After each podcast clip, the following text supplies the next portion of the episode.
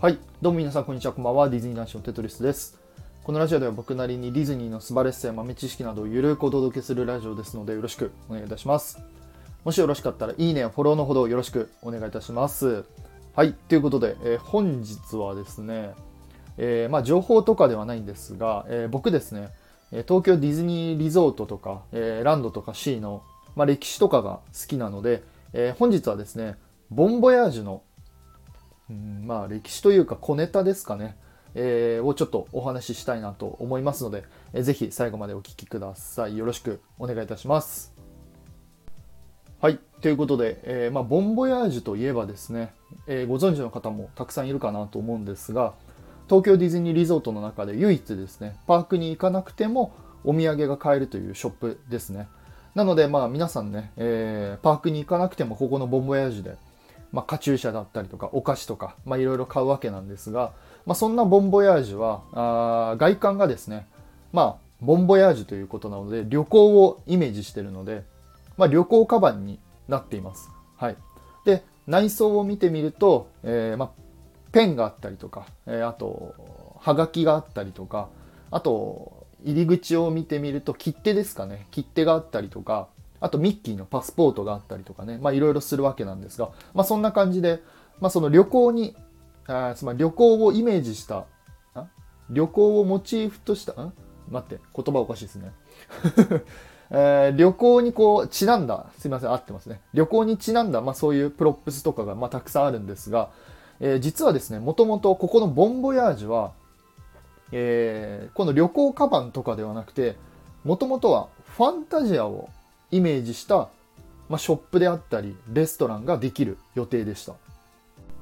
というのがですね当時の、えーすごい、まあ、お偉いイマジニアのエディ・ソットさんという方がいらっしゃってでこの方はですね東京ディズニーランドの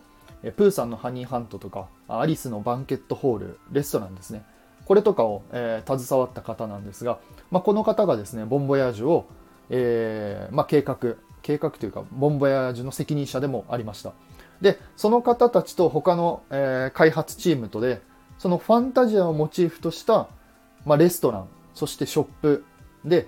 ちょっとしたそのアクティビティみたいな要素も含んだ施設を作る予定でした、まあ、なのでまあどうなんでしょうね。ちょっとした商業施設になったのかな。買い物できたりとかちょっと遊べる施設が、えーできる予定だったみたいなんですが、まあ、これをですねそのエディ・ソットさんたちは、えーずっと開発を続まあ、プロジェクトを続けていたんですが、まあ、ちょっとですね些細なことというか、えーその当時の日本の OLC とそのエディ・ソットさんたちのチームのコミュニケーションがうまく、できなかったみたいで、なんとこのファンタジアの案は却下されました。そしてですねその後に、えー OLC はまた新しくプロジェクトを進めようっていうことになって、えーそこで、えーその時のですね、まあ、ターゲット層っていうか狙い目だったのが、まあ、若い女性とか、まあ、女性をターゲットとしたショップを作りたいという風な案が出てました。でそこで出てきたのが旅行とブランドもの、まあ、ブランド品ですかね。ブランド品をテーマにした、まあ、ショップを作ろうという風になってました。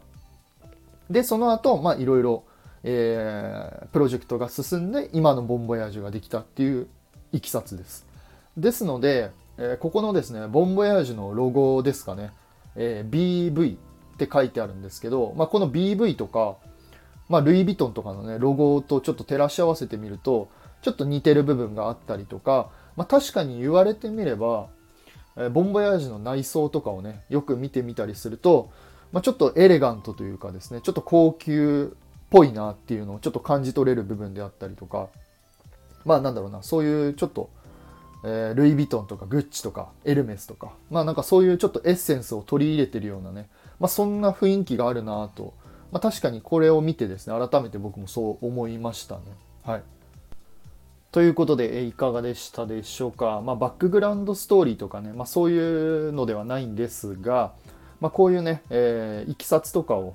まあ、歴史というかね、えーなんでこういう風な流れでできたのかっていうのを分かって、まあ、それを知った上で、えーまたパークとかボンボヤージュに遊びに行くとまたまた違ったね、えー視点でパークが楽しめるかなと思いますので、えー、ぜひ参考にしてみてください。